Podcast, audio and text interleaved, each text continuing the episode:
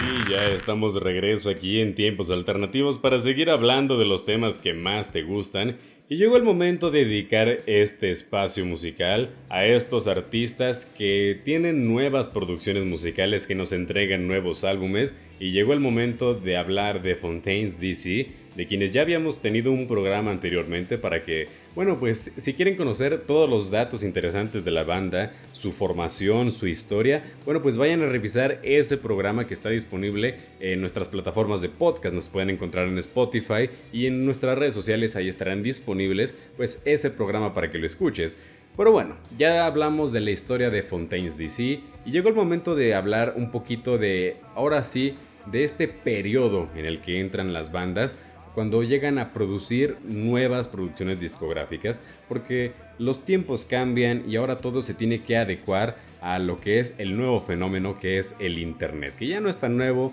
pero pues sigue cambiando constantemente y a cada cambio tienen que adecuarse diferentes cosas para pues todos los ámbitos de nuestras vidas. Y este es el caso de las bandas musicales, de los artistas, quienes a la hora de crear nueva música, pues ahora tienen que hacer su promoción precisamente por redes sociales, porque ya todo se entera por ahí. Ya anteriormente lo que se hacía pues era contactar con las tiendas de música, eh, uno llegaba y vendía pequeños previews, pequeñas eh, cachos de canciones y los ponía en grandes audífonos para que la gente se acercara y pudiera escuchar como estos pequeños fragmentos del álbum para que, bueno, si te interesaba lo que escuchabas, pues compraras el álbum completo y te lo llevaras a tu casa, ¿no? Esas eran las maneras de antes de promocionar la música. Hoy, pues obviamente ya no es así, ya las tiendas de música ya no ofrecen previews de tus álbumes favoritos. Ahora lo que tienes que hacer es pues ahora sí que si te gusta un álbum, tú vas directamente desde tu celular, desde tu computadora, a escucharlo y lo escuchas completo, ya ti ya sea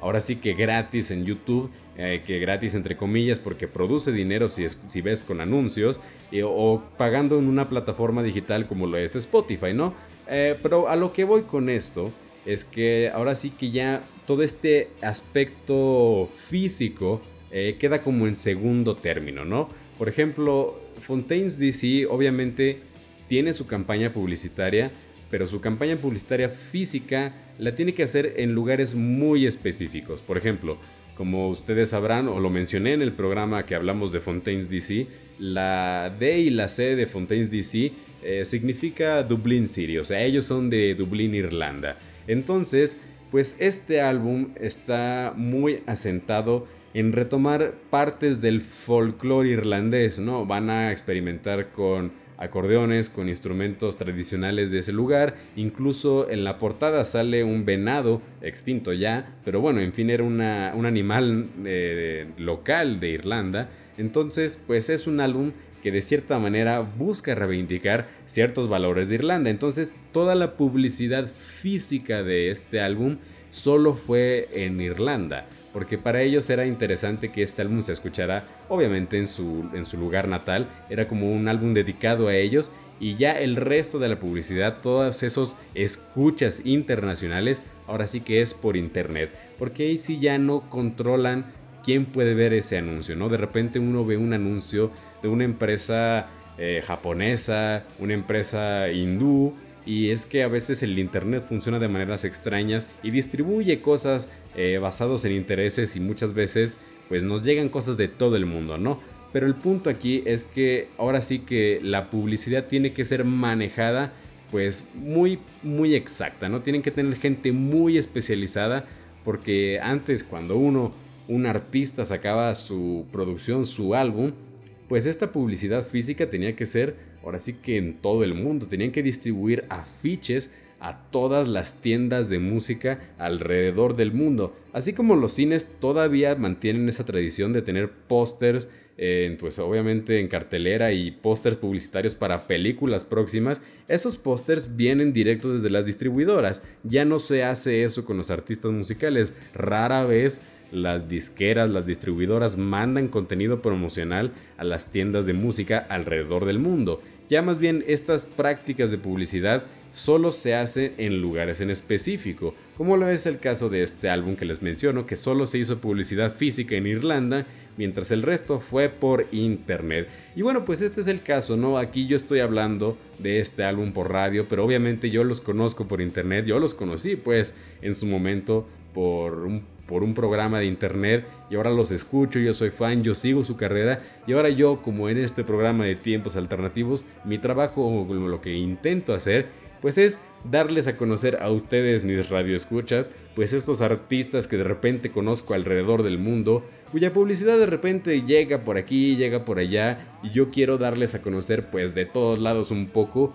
y este es el caso de Fontaines DC, quien en su campaña publicitaria pues logró llegar hasta aquí, logró llegar hasta estos micrófonos, y bueno pues es un trabajo muy complicado, los community managers, quienes son estas personas encargadas de pues manejar todas las redes sociales, toda la infraestructura publicitaria y toda la imagen institucionalizada de una banda, de un artista, son personas eh, muy capacitadas que se especializan en, en, cómo hacer que un artista pues se dé a conocer, ¿no? no sea una persona invisible en redes sociales y dicho sea de paso, uno que tiene un programa de radio aquí, Tiempos Alternativos, pues tiene redes sociales. Y créanme, cuando les digo que es bien complicado manejarlas, dar a conocer este programa, porque es una labor de diario, es una labor de todos los días estar pegado al teléfono para estar haciendo publicaciones y no es cualquier cosa, ¿no? Así que bueno, pues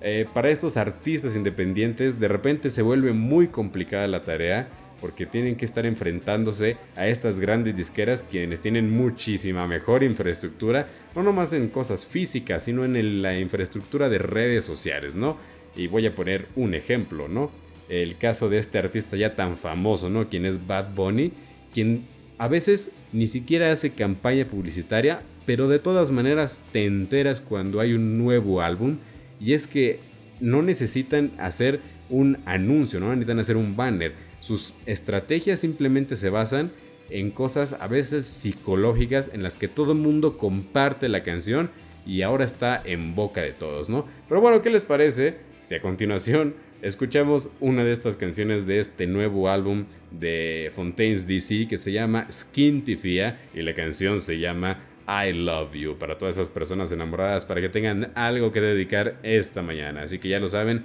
I Love You, así que súbele a la música.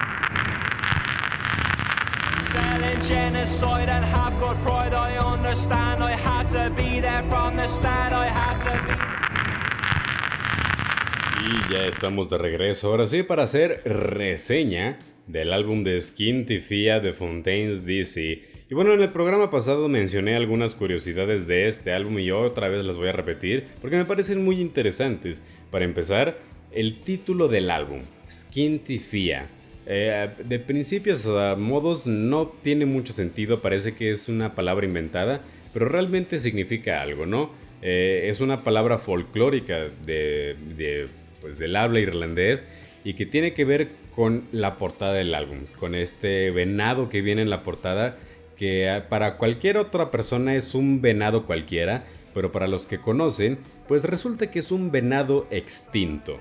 O sea, Skintifia hace referencia al venado que aparece en la portada del álbum y este venado pues es un venado extinto. Es un venado extinto en una sala de una sala de una casa cualquiera, ¿no? Eh, ahora, ¿por qué lo pusieron así? ¿Por cuál es la razón de esta portada? Pues les preguntaron y ellos explican que este álbum es una manera de querer retomar tradiciones irlandesas, ¿no? Ritmos que de cierta manera están muertos, eh, como el venado, pero pues con este toque de ellos, Fontaines DC, con este rock moderno y de cierta manera pues hacen como esta amalgama de poner algo muerto en algo nuevo, como lo sería en una sala de estar. Así que este álbum es precisamente eso, la experimentación de Fontaines DC de conectar con su tierra. Porque los dos primeros álbumes son excelentes, son esta banda de punk rock que logra salirse un poco del molde y que hace pues gran gala de lo que sería el arte en Irlanda, ¿no? Sin embargo, ahora lo que quieren hacer pues es ahora sí que conectar con instrumentos característicos de su región, este gaitas, acordeones y otros instrumentos de viento que suenan a través del álbum y que realmente le dan mucha personalidad a este tercer álbum y que creo yo que ahora sí que si se diferencia mucho de sus primeros dos álbumes, porque anteriormente, eh, si bien el, su segundo álbum sí mejoró a cuestión del primero, en Skin Tifia, ahora sí que tenemos algo completamente, bueno, no completamente, pero sí diferente. Sí suena a algo nuevo, a algo que estaban experimentando, le meten nuevos instrumentos y si bien sigue sonando como Fontaine's DC, sabes que está algo diferente, sabes que están haciendo algo nuevo y que de cierta manera se nota, se distingue, ¿no? Y creo yo que lo hicieron bien, porque bien pudieron hacer como esos artistas que dicen vamos a conectar con nuestra raíz y hacen algo completamente folclórico, extraño, que no va de acorde al estilo del artista. Sin embargo, aquí no pasó así. Aquí incluso en las canciones como vaya Roman Holiday en las que de repente se van de lleno con instrumentos de viento.